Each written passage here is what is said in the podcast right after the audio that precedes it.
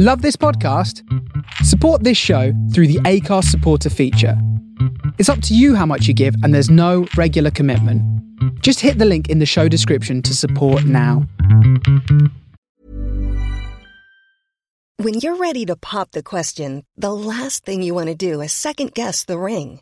At Blue Nile dot com, you can design a one-of-a-kind ring with the ease and convenience of shopping online. Choose your diamond and setting. When you find the one, you'll get it delivered right to your door. Go to Blue Nile dot com and use promo code LISTEN to get fifty dollars off your purchase of five hundred dollars or more. That's code LISTEN at Blue Nile dot com for fifty dollars off your purchase. Blue Nile dot com, code LISTEN. Hey, it's Ryan Reynolds, and I'm here with Keith, co-star of my upcoming film, If, only in theaters May seventeenth. Do you want to tell people the big news? All right, I'll do it. Sign up now and you'll get unlimited for fifteen dollars a month and six months of Paramount Plus Essential Plan on us. Mintmobile.com slash switch. Upfront payment of forty-five dollars equivalent to fifteen dollars per month. Unlimited over forty gigabytes per month. Face lower speeds. Videos at four eighty p. Active Mint customers by five thirty-one twenty-four get six months of Paramount Plus Essential Plan. Auto renews after six months. Offer ends May thirty-first, twenty twenty-four. Separate Paramount Plus registration required. Terms and conditions apply if rated P G. This episode of Kitchen Club is kindly sponsored by Simprove, a unique water-based food supplement that contains four strains of live and active bacteria. We've both been taking Simprove for a good few years, and as we all know, it's so very important to look after yourself from the inside out and support our gut health. I actually visited the Simprove farm a couple of years ago and was genuinely blown away by how much research has gone into this product. So it's so wonderful that they're sponsoring. If you don't know about Simprove, it is a drink containing carefully selected strains of live and active bacteria to help support a healthy tum. It comes in original or mango and passion fruit flavor, and seventy mils is taken first thing in the morning on an empty stomach before eating or drinking. Then you simply wait ten minutes and carry on with the rest of your day. If you'd like to try Simprove for yourself, then Kitchen Club listeners can use the code Kitchen Club fifteen for fifteen percent off a twelve-week pack. Enjoy!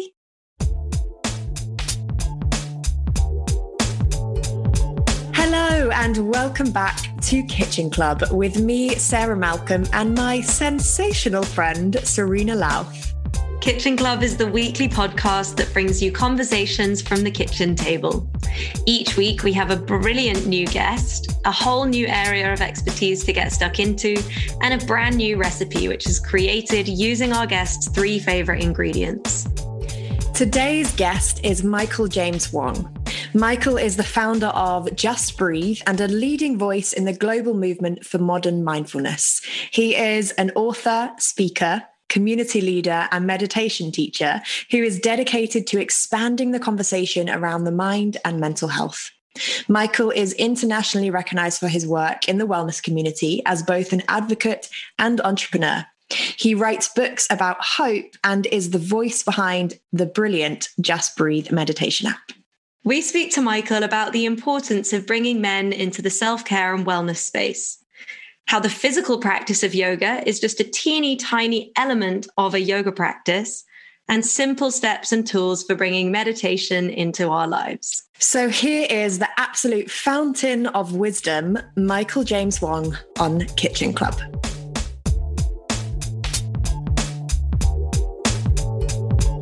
Michael James Wong, welcome to Kitchen Club. Thank hey you so guys. much for joining us. Thanks for having me. How are you? Good, good. Doing well, doing well. You've had a busy few weeks launching your wonderful new book. Yeah, it's been a nice few weeks, just kind of seeing everything come to life. It's one of those projects that you kind of work on, you put a lot of yourself into, you spend a lot of time kind of sitting with it, and then you kind of give it away to the publishing gods for six months and then it comes back around and then it gets released. So it's been nice to kind of revisit it and kind of to to see it again with fresh eyes and to hear what everyone's saying about it and um, sharing it out there. Yeah, your new baby is born into the world. Mm. And Sarah, do you want to explain how you know Michael? Because I haven't met Michael before, but you okay. guys go back a, a while, no? Yeah. So before, well, let, yeah, let's give a backstory before we get into this amazing episode. Um, Michael, when did we meet? Was it seven years ago? Eight? It was, it was something like that. And it was at a wellness festival, I yeah. think, where I was there doing a talk and you were there doing something, and we got introduced through mutual friends. And it was one of those like, oh, I know who you are. I think you were like, I think I know who you are. But it was like, we didn't really know each other, but we kind of had a lot of similar friends bumping yeah. around. I mean, that's just the way of how London mm. works anyway in wellness. But I remember, Michael, I was doing the social media for this wellness event, which was Good Roots event. And I had to collect pictures of you prior to the, to the chat, um, to your talk, and learn about you and all the other guests that were on on that day. And I remember researching you and thinking, wow, this guy is so cool. Wow, what a what a great man. Um, and then when I met and you were with Emily, and I thought, oh my gosh, this is like royalty just walked in. This is royalty. And I guess I still feel the same. Still Aww. Feel the same way. Well, I can tell you it wasn't royalty. It was just someone wandering in going, am I in the right room? You really tickled me with your description of Sarah doing something at a wellness event. That's that's like the best description I've ever heard. Sarah, she just does something at wellness events, always. Yeah, I mean, she's always there. She knows everybody, and she's always around, and she has this big, beautiful smile, and it's all these conversations, and kind of it is that thing, like everyone's a bit one or two degrees separated from each other, and everyone's kind of worked on something with someone or with someone on this other thing and all these kind of things. So it's been really nice over the past, you know, I mean, for me, the last ten years since I've lived in London, to kind of see it come from nothing to what it is now. Yeah. Mm. And obviously since then, since mine and Michael's meeting all those years ago, Michael has been my teacher, my mentor, my guide for almost all of my yoga teacher trainings. So he is, yeah, a big figure in my life. So it's really, really lovely to have you, Michael. Oh, well, it's nice to be here. And as I always say, I don't have favorites. I just have people I like to hang out with. I thought you were going to say, but you're my favourite. You know, I'm a very diplomatic person. Michael's winking on the video. um, okay, Michael, can you remember what your three favourite ingredients were? Well, when you first asked me this, it was quite a while ago, and I can't remember, but I feel like my instinct would say maybe the close or similar things, which would be probably, you know, I call it eggplant. You guys call it aubergine. Mm-hmm. Um, I feel like I'm playing like a guessing game of Jeopardy or something. It was like, this is correct. It was that. It was might have been corn. No, incorrect. No. Um, uh-uh. I would have liked that though. I like corn. Yeah. I want someone to give me corn for a recipe. I feel yeah. like people tend to go glamorous with questions like this, and I quite like kind of like corn, peas, eggplant, like maybe like more simplistic things. But again, I guess the complexity isn't what you do with it. Um, yeah.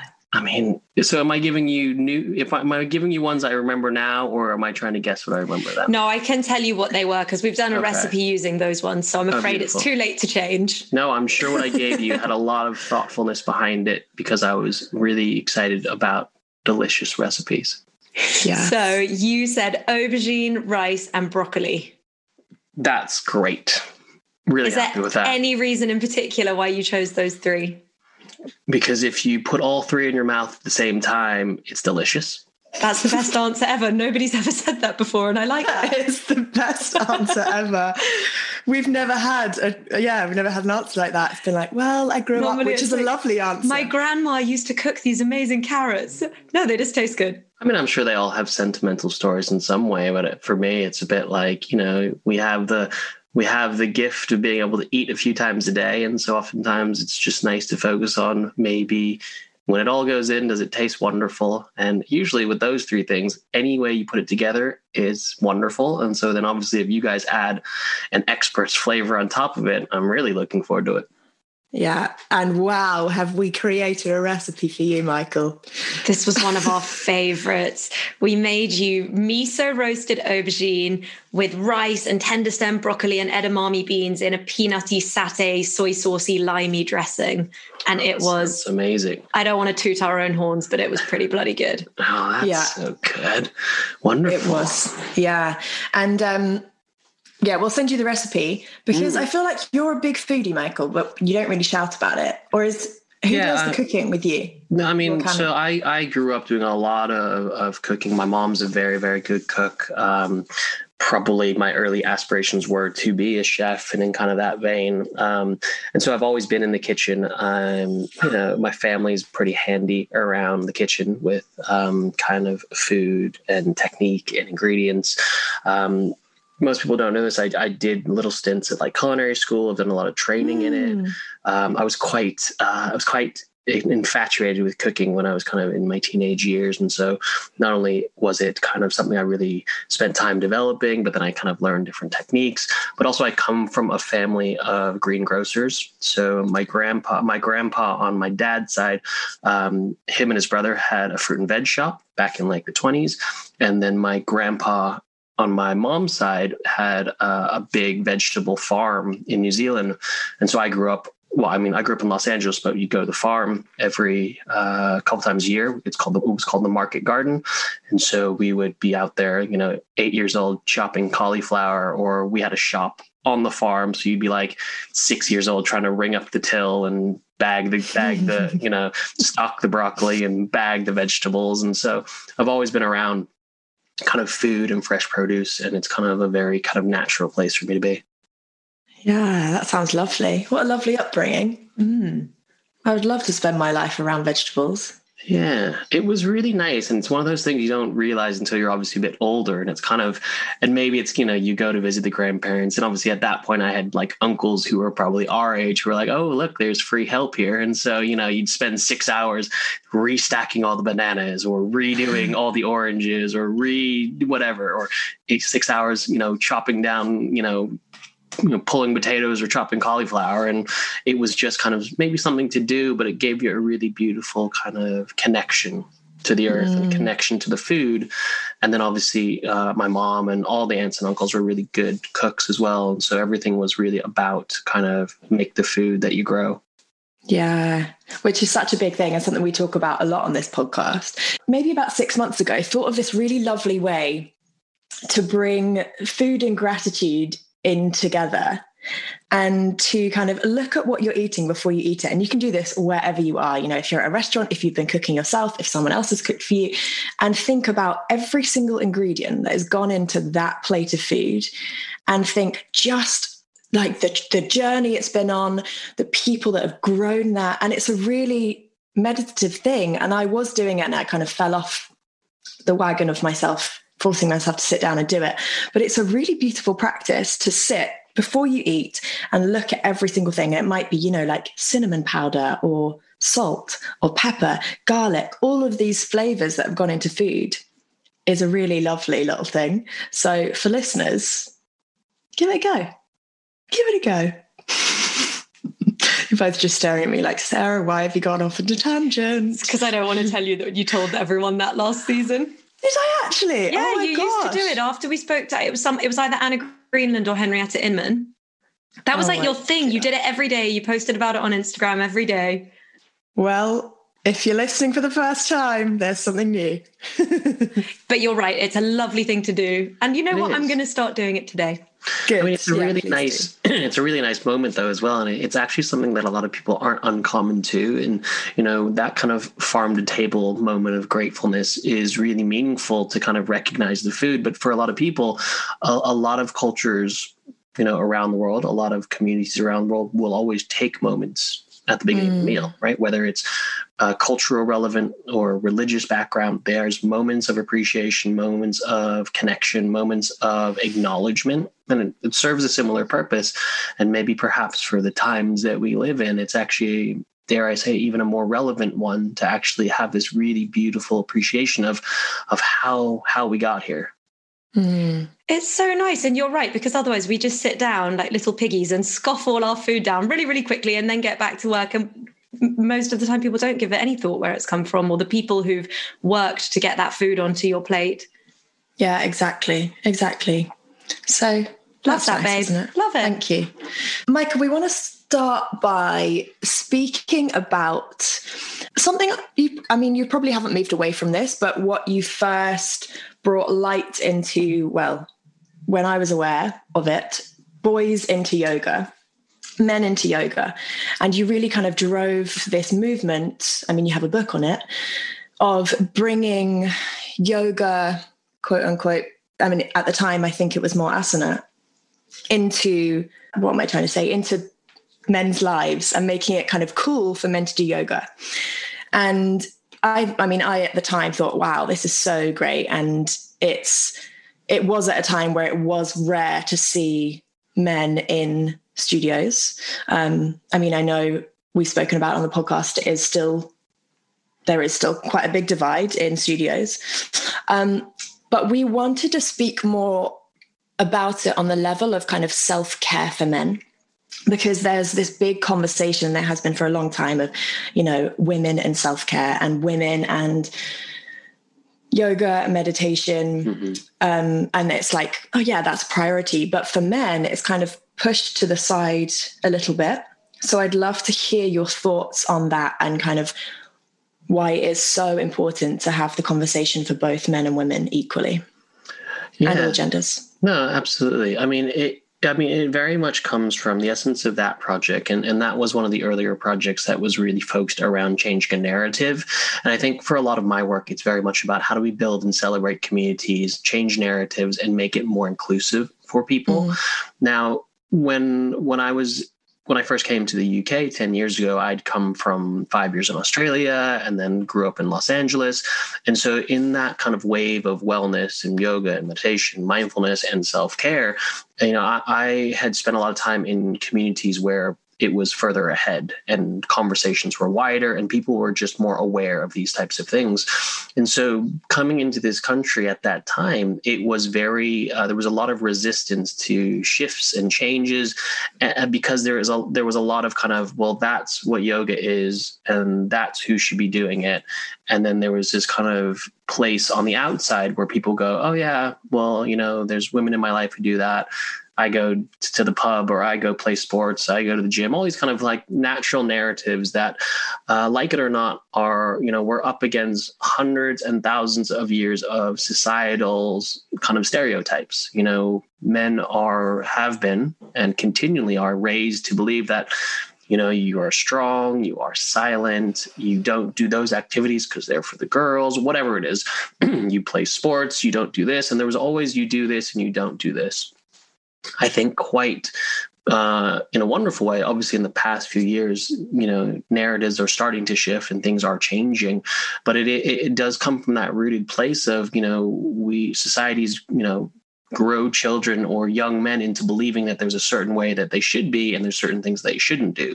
Mm. And so what that tends to do is it, it kind of loads a lot of men with certain elements of um, false realities of what they should be acting like or what good looks like or what their essence should be fulfilled as. And so when we look at that project, it was very much how do we actually change the narrative by changing the conversation, but also by changing the way in we see the conversation. And it and and and I'm really appreciative of those earlier years of that project because it was in many ways regarded as something quite revolutionary because it was kind of like taking a different approach of the project or uh, of the practice. And there was a lot of kind of uh, support around it um, because it was something so different. It was arguably cooler, younger, uh, fresher. It was conversations that people could see themselves in. But actually, for me, it wasn't overly, overtly new because this is the world I came from in Australia. This is the world I came from in L A. It was surf culture, skate culture, beach culture, you know, uh, lifestyle kind of reframing. And so, you know, what it was was just a chance to celebrate the practice in the way that I grew up in it, the way that I experienced it, and to kind of almost try to say to a lot more guys, hey, this is what, you know, this isn't, this isn't different. It's just something you might not have seen. And a lot of times in those earlier years, I always talked about it. It's really just about, you know, you know, we spend our lives looking left and it was just a moment to look right and go, actually, you know, if you look right and you widen your perspective and you widen your vision, you actually see that it's a lifestyle and there's a place where people can all connect, men and women and anyone else who kind of feels that there's a space for this connection. And that's really what self-care and the need for it has to come from, is this place of, you know, uh, widened awareness, right? More space to actually acknowledge that there's more things out there that actually can support us and to move away from stereotypes, cliches, expectations, and not be limited by maybe what we're taught or maybe what we're told or what we see, or just because we don't even see ourselves in it doesn't mean that we can't find our place within it. But in the spirit of what we were doing, or what I was doing with that, was is that oftentimes we work together. You know, we work better together, and we work better as we as we do things and support each other. And because I was comfortable in that space, and I had friends who were comfortable in that space, is if we can start to show maybe this space is belonging for everyone, it then gives other people permission. It opens more doors to say, actually, you know, you think everyone's coming through the front door, but actually we can all go through the side door, or, you know, you guys can come through the back door, but actually it doesn't matter how you get into the house or the studio or the party. It's a bit like once you're inside, you're having a good time, but so many times you think the front door's locked, or it's just not the type of house you can go into. Yeah. So the making it accessible for all, I mean, and that's something I also fully, fully, fully, fully, fully believe in. Um, but it's it's so interesting, isn't it, how as a gender stereotype, men haven't or have been brought up, as you said, to stay quiet, and they haven't got that kind of outlet to to speak to others. So in a way, it's kind of even more important that we allow men to step in and feel and, you know, be vulnerable and be emotional, and to have this safe space, which I do think lives within in the in the wellness, in the yoga space. I mean, in everything as well. But to be able to have that time to reflect, to think, and to connect, I think it's... Yeah. And I think a lot of it now is this kind of moment of expansion, and there's it's conversation like this and people like you guys and a lot of other people in the community who are really actively making these spaces accessible. And I think that's really important. And I think that has to continue to for people to know that they're welcomed, but also at the same time, uh, ca- kind of part of it is this unknown quantity yet of there has to be people on, let's say, my side of it, the men's side of it, or the people who are struggling with kind of mental health, or people who need the support. We need to see ourselves step mm-hmm. into these spaces. We need to see people who look like us or or feel like us or are going through what we're going to step into these spaces, because, you know, it's it's it's one part, a big part of it is to be welcomed in these spaces. And, you know, five years ago, these spaces weren't welcoming. You know, mm. unfortunately, you know, as we're saying, a lot of these kind of wellness yoga spaces weren't welcoming for men. It was like, this is our space. You guys have your space. And now that it is very welcoming and everyone knows it is really, uh, you know, important that everyone come to the table with conversation and space to kind of grow. There also be people who are actively saying, you know what, this is important. Let's move into this space. I'm going, come with me. You know, and a lot of times that takes certain types of people, personalities of people. Some people are just built to take the first step forward by themselves, where other people need to know that someone's taken a step that they can follow. Yeah. Thinking hand. about the physical space of a yoga studio, even as a woman, a couple of years ago, I would have been incredibly intimidated walking into a yoga space. So I can't imagine what it would be like for a guy walking in when it is already a room full of women. I think mm. yoga spaces can be kind of, I mean, obviously it's been a long time since I've been to one, but can be kind of hostile and can be kind of, you know what I mean? Like if you weren't six uh, foot and doing a handstand, who were you? Yeah. And, and the reality is a, a, a yoga studio, or I mean, arguably a lot of other kind of fitness and wellness modalities, are intimidating spaces if you don't look the part, if you don't know what's going on, if it's your first time, if you don't know anyone there. You know, it's a bit like your first day of school times ten, right? Mm-hmm. Because, yeah, you got to figure out how to get there and, you know, what you want to kind of, you know, go there for. But at the same time, you don't know what you're supposed to be doing. A lot of these practices like yoga, and this is kind of where I'm a big advocate of this, and I know Sarah is as well, is there's a lot of assumed knowledge, like, oh, come on to class, everyone come into child's pose. Sorry, what?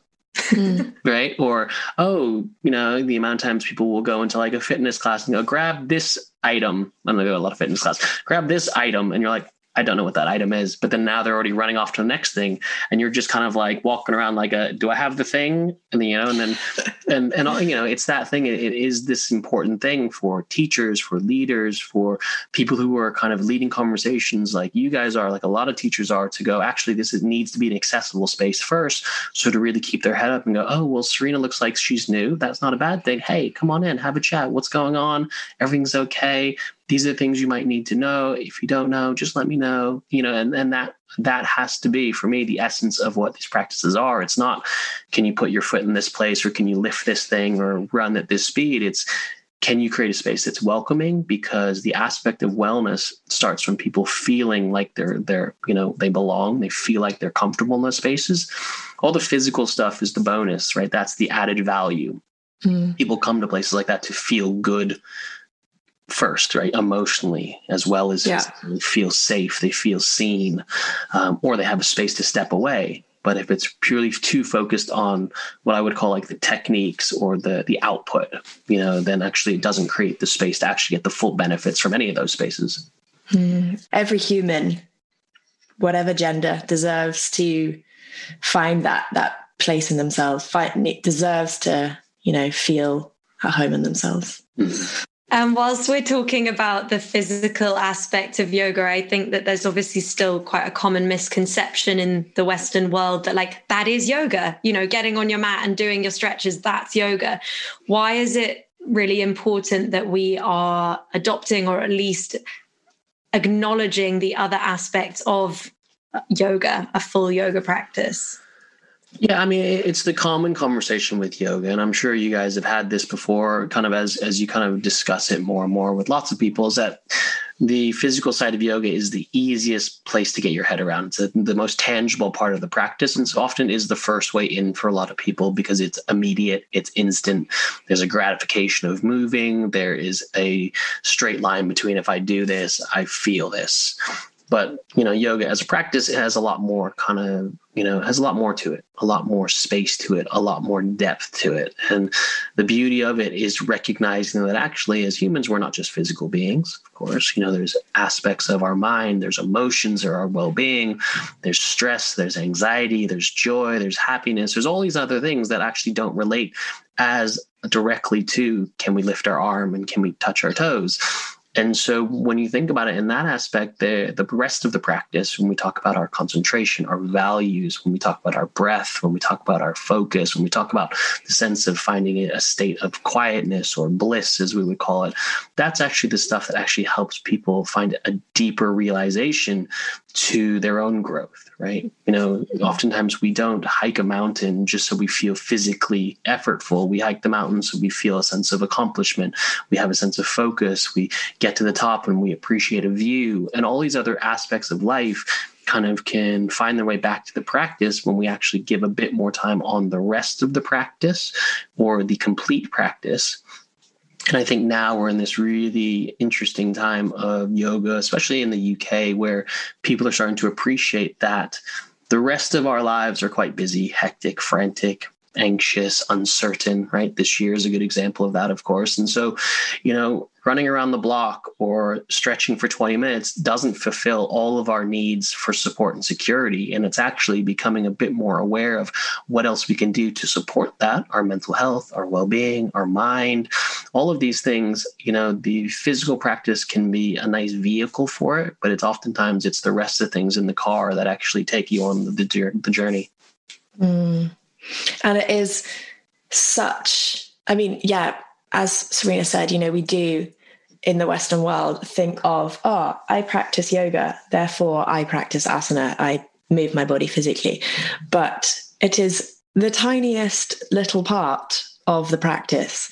And I think that's why it's really important that we do all acknowledge that, you know, that in order to practice yoga, you don't have to be able to touch your toes or do a handstand. In order to practice, practice yoga, you can sit with yourself, you can, you know, learn philosophy, and you can open your mind to all of these other ways of life. And that the practice on a physical level is the tiniest part in the world. And yeah, I'll tell you a little anecdote, and this is definitely not for me, and it's a nice kind of anecdote, kind of quote. Um, is a teacher, I believe he lives in Germany now, but I think he's American. His name's Cameron Shane. He comes between Germany and the U S, and he's quite a big, bold, brash kind of personality. So I think he's got a, quite a strong personality, and um, but also a very kind of spiritual practice. And what he talks about is, you know, yoga is obviously more than the physical practice. It's more the handstands and more than those things. And he's like, you know, at the end of the day, you know, yoga is how you act and how you behave, because there's a lot of people who can do a handstand that are still an asshole. Yeah.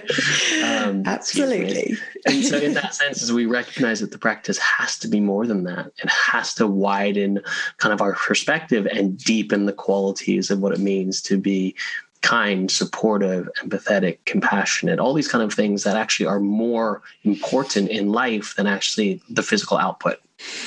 Yeah. I um, love the handstand asshole thing. Obviously, meditation, mindfulness is getting thrown around a lot, especially with um, the whole conversation around mental health. And there are some amazing apps out there and there's some really great info on how to start. But I know that so many people still find it really, really difficult to sit still. Do you have any practical tools, any wisdom that you can share for people who know, know the benefits and want to receive the benefits, but are really struggling to get into it? Yeah, with, with mindfulness and meditation, obviously we separate them. First is maybe an approach and a practice, but you know, there's a lot of conversation out there and a lot of tools out there, lots of different um, meditation and mindfulness apps. I mean, there's there's lots of classes, there's lots of things, right? And and at the end of the day, those are all items or actions or things that we can do. These practices have to first start from a come. They have first have to come from a place of intention, a place of, do I want to feel a bit more comfortable or at ease? Do I, do I want to be less anxious? Do I want to be less stressed, right? And a lot of times without that self-awareness or that intention, we jump too quickly to, how do I solve this? What do I do next?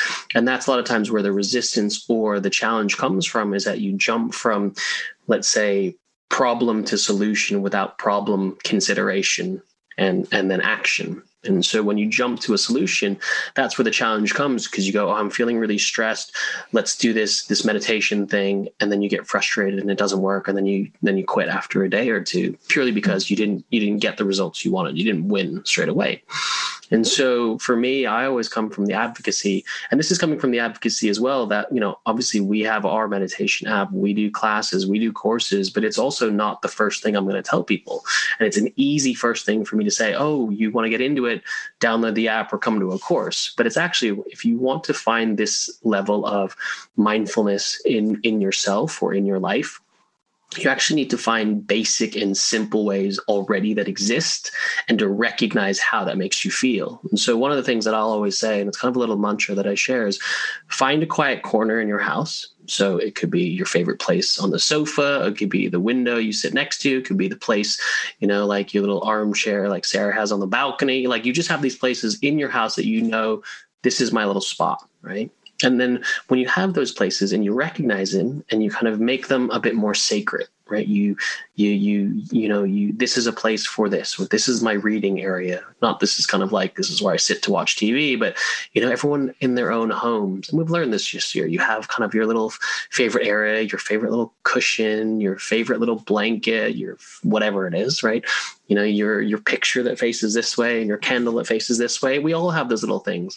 But the moment we become aware that these little quiet corners are sacred for us, and then we say, okay, well, this is a, sa- a place I feel safe, place that I feel comfortable, place I feel secure, then it's about visiting them more often. And so straight away, then you, your body and your brain goes, okay, this is a place where I don't need to be on edge. This is a place I don't have to be so defensive. This is just my little, and it could literally be a small corner facing the wall next to a plant. It doesn't need to be grand. But the moment the body experiences this sense of supportiveness, or this sense of um, sacredness, in a place we're really, really familiar with and we can control, it sends signals to the mind to say, actually, we know what this experience feels like.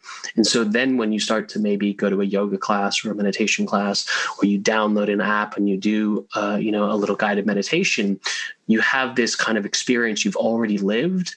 Now you can layer on top technique and um, information and education, and that's then going to deepen that experience. But if we don't have a first natural experience, then we kind of set ourselves up for a little bit of challenge or potential failure, because we're too busy with the expectation or the desire of, of accomplishment as opposed to just a sustained experience. Yeah, I think that's such an important point to reiterate again, that so many people step into meditation thinking there's an outcome. At the end of this, I will feel Mm-hmm. less stressed, less anxious. And that's like some, I mean, and I even had this idea that stepping into meditation suddenly meant that you were Yoda, you know, you were going to be enlightened by the end of it. You were going to levitate, but it's, it is just sitting with yourself and experiencing time out of the busyness and time into the, to the quiet spaces. And I think that, yeah, what you said, Michael, is so spot on, because so many people I know say, I can't sit still. I can't sit still. So having, setting yourself up is... Yeah, and, and that's the thing is so a lot good. of times people look at these practices looking for a big experience or a grand outcome or a big shift. Um, and I kind of talk about it in that same way as it's kind of like brushing your teeth expecting fireworks. It's a bit like, well... you brush your teeth, you, you you don't naturally go, this is amazing, right? Or that, you know, you just do it, and then you do it regularly, and the after effect or the rest of your day, you know, you go, oh yeah, wow, I feel like I have a clean mouth, food tastes better, I brush my teeth. Yeah. But because meditation is so new for a lot of people, we're expecting massive things to happen or big shifts and revelations. And it's really just about putting yourself on a path to appreciate quiet time or a little quiet moment so the rest of your life can actually enjoy the effect of the practice. Yeah. It's so funny you mentioned the toothpaste thing, because I wrote it in our notes and I said that, um, I said that you once said, and this is me paraphrasing, we don't wait around until we get rotten teeth to then start brushing our teeth. So why would we wait to do that with our meditation practice? Yeah. And it's this, yeah, small daily habits to live well for our whole lives. Yeah. And that's the thing is these practices need to be proactive instead of reactive, or, um, you know, uh, prehab instead of rehab. A lot of times people come to practices like mindfulness and meditation or yoga or fitness because something's gone wrong. Mm. Um, they're too stressed. They have an injury. Things are chaotic. And then, oh, now I should go do this. And the reality is, is exactly that is if you wait until it becomes crisis management, then inevitably you're going to have crisis in a shift of a new kind of experience. But if you put it in, in a preventative way or in a way that actually becomes integrative to supporting your well-being or your, or your physical well-being, then actually it becomes nothing about crisis management and about kind of, um, you know, just well-being kind of consistency. Hmm. I always say that to my clients as well. Maintenance is so much easier than cure. Like mm-hmm. investing in maintenance is so much cheaper than waiting until you hit rock mm-hmm. bottom and then having to get all the help and support to lift you back up. Yes. It's less effort. It takes less time. It's so much better just to look after yourself. But because of like Western medicine, quick fix pills, we wait until we're on our knees yeah. and then we're like, I need a plaster, I need some medication, I need to be yeah. fixed. If you look after yourself, you often don't reach that point of needing fixing. Exactly. I mean, these practices are the ultimate insurance plan. Yeah. Right? Most of us, you get a certain point in your life and you're paying insurance on something, whether it's your phone, your house, your whatever, and you pay small little incremental bits kind of every month and you go, well, it's probably not going anywhere. What's, what am I doing this for? But then the moment you drop your phone in the toilet, you're like, well, I'm glad I've got insurance because actually it's not that big of a deal. I'll just get a new phone, right? Yeah. And if you don't have insurance and then you drop your phone in the toilet, it's a world of misery. Yeah. And it's beautiful that like this, the practice of meditation or the quack, the, the quack, practice, the, quack. the practice of being silent and sitting is free. I mean, guided meditation's not always free, and that's wonderful. And, but to sit with yourself and close your eyes and watch your breath and listen to your body, it is free. How amazing. Yeah. And that's really important to recognize that m- most things in the wellness world, uh, and again, maybe I'll be a bit blasphemous in saying this, are very accessible to do yourself. They're free to accomplish or to, or to, to acknowledge and to try.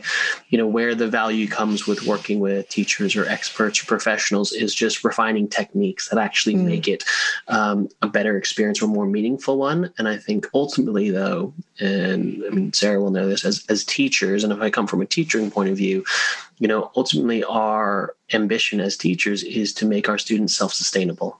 right? It's mm-hmm. not to have them be with us forever. It's to say, how can I support you so you feel comfortable supporting yourself? And when we do that, whether it is yoga or meditation or anything, you know, eating well, you know, we don't want people to just come, like, I don't need you to come to me for three meals a day, seven days a week to, to know how to eat well. I want you to take it upon yourself to take the guidance, but then to realize for yourself that the experience, the knowledge, the education allows you to do it yourself, to be sustainable, to live without the need of other people telling you exactly what's good for you, because you learned it, you felt it, you've experienced it, and now it's important to you. Yeah. Mm-hmm. Love that. Um, Michael, we obviously have to chat to you about your brilliant new book, and we wanted to say thank you so, so much for sending us a copy. It was really, really kind of you.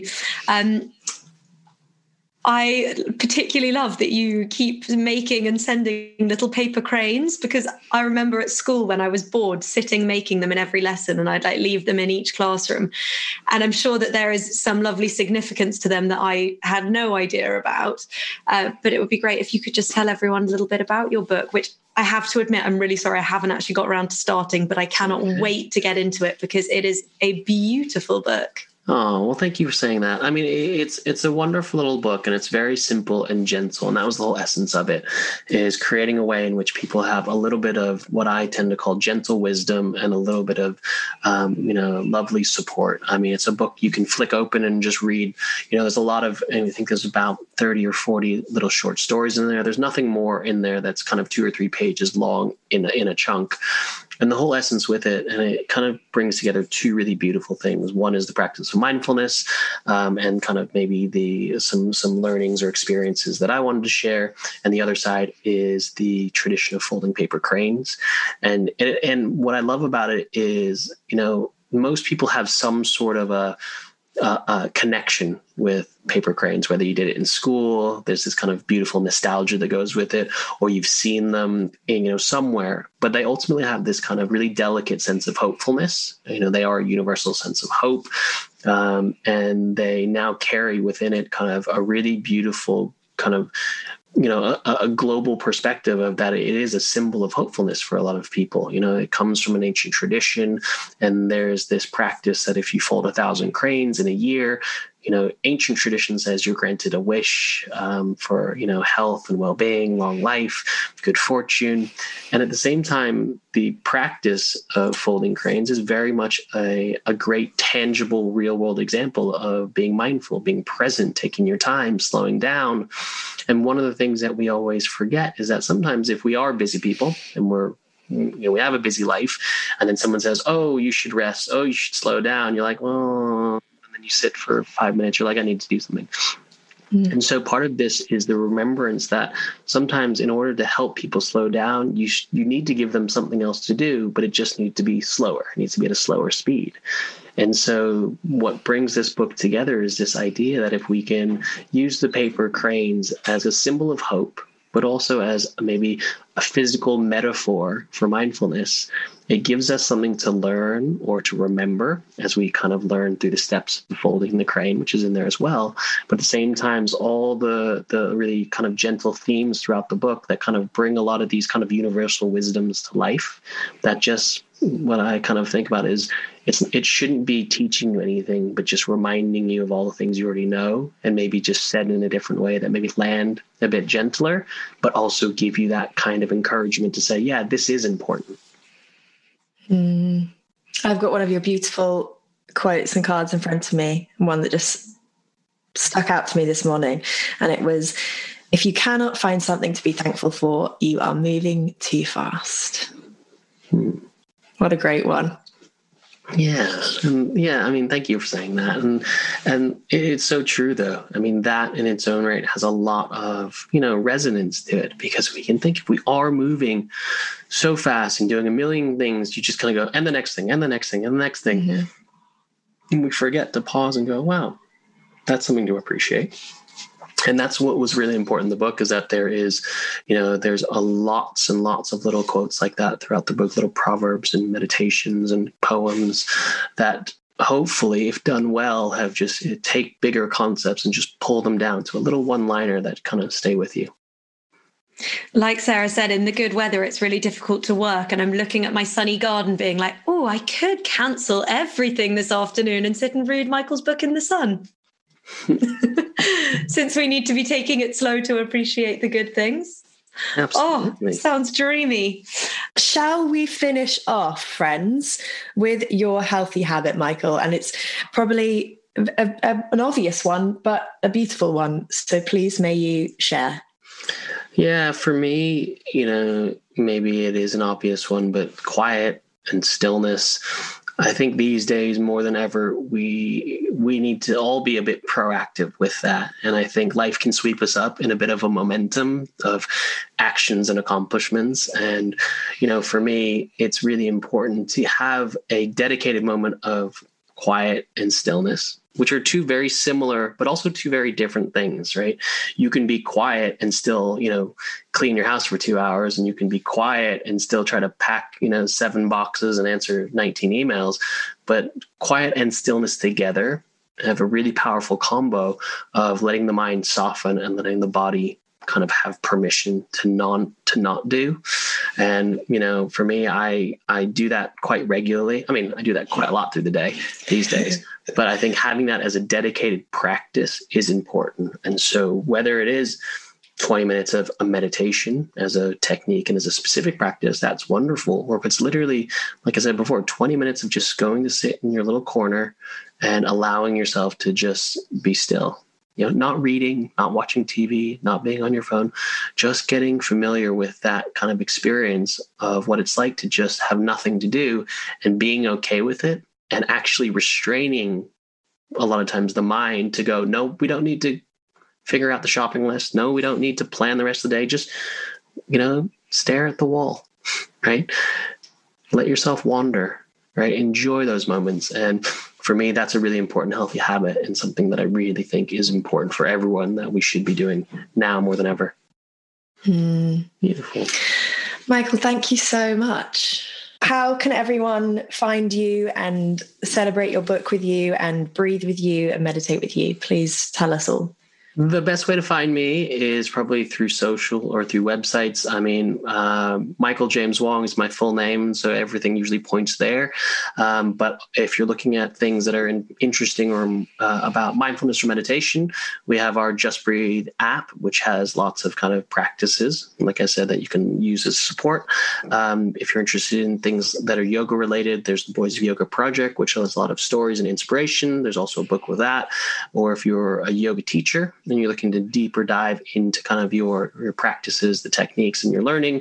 Um, we have Sunday School Yoga, which is all of our advanced and basic trainings for two hundred hours and three hundred hours.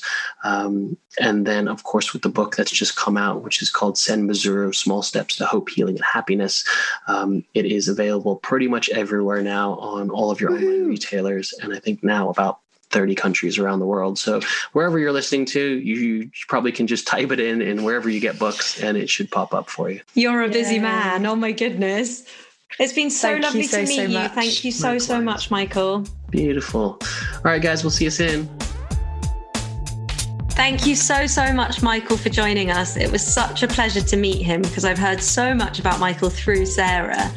And it was really incredible to hear all his insights on meditation and the importance of stillness. Meditation has played a huge part in my journey, my mental health journey, my wellness journey. So it's really great to have people out there explaining why it's so useful and helping us to get into that a little bit more. Yeah, I completely agree, Serena. And I also just want to add on the end of this episode that people often say, oh, I'm too busy to meditate. And it's a it's a big thing. You know, if you have kids, if you've got a busy life, it can feel like that is the last thing you want to do.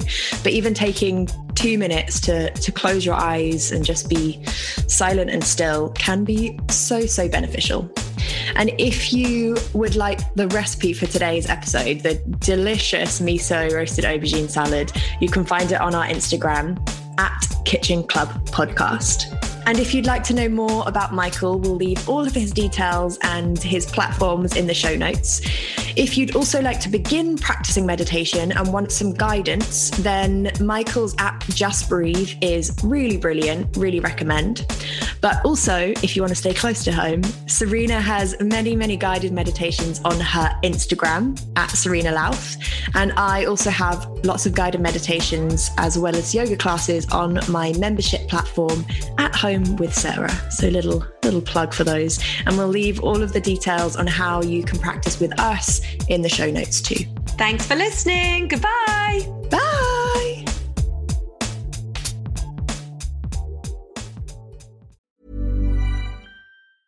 Small details are big surfaces. Tight corners are odd shapes. Flat, rounded, textured, or tall. Whatever your next project, there's a spray paint pattern that's just right. Because Rust-Oleum's new Custom Spray five in one gives you control with five different spray patterns. So you can tackle nooks, crannies, edges, and curves without worrying about drips, runs, uneven coverage, or anything else. Custom Spray five in one. Only from Rust-Oleum. Ever catch yourself eating the same flavorless dinner three days in a row? Dreaming of something better? Well, HelloFresh is your guilt-free dream come true, baby. It's me, Keke Palmer. Let's wake up those taste buds with hot, juicy pecan-crusted chicken or garlic butter shrimp scampi. Mm. Hello Fresh. Stop dreaming of all the delicious possibilities and dig in at HelloFresh dot com. Let's get this dinner party started. Planning for your next trip? Elevate your travel style with Quince. Quince has all the jet-setting essentials you'll want for your next getaway, like European linen, premium luggage options, buttery soft Italian leather bags, and so much more. And it's all priced at fifty to eighty percent less than similar brands. Plus, Quince only works with factories that use safe and ethical manufacturing practices.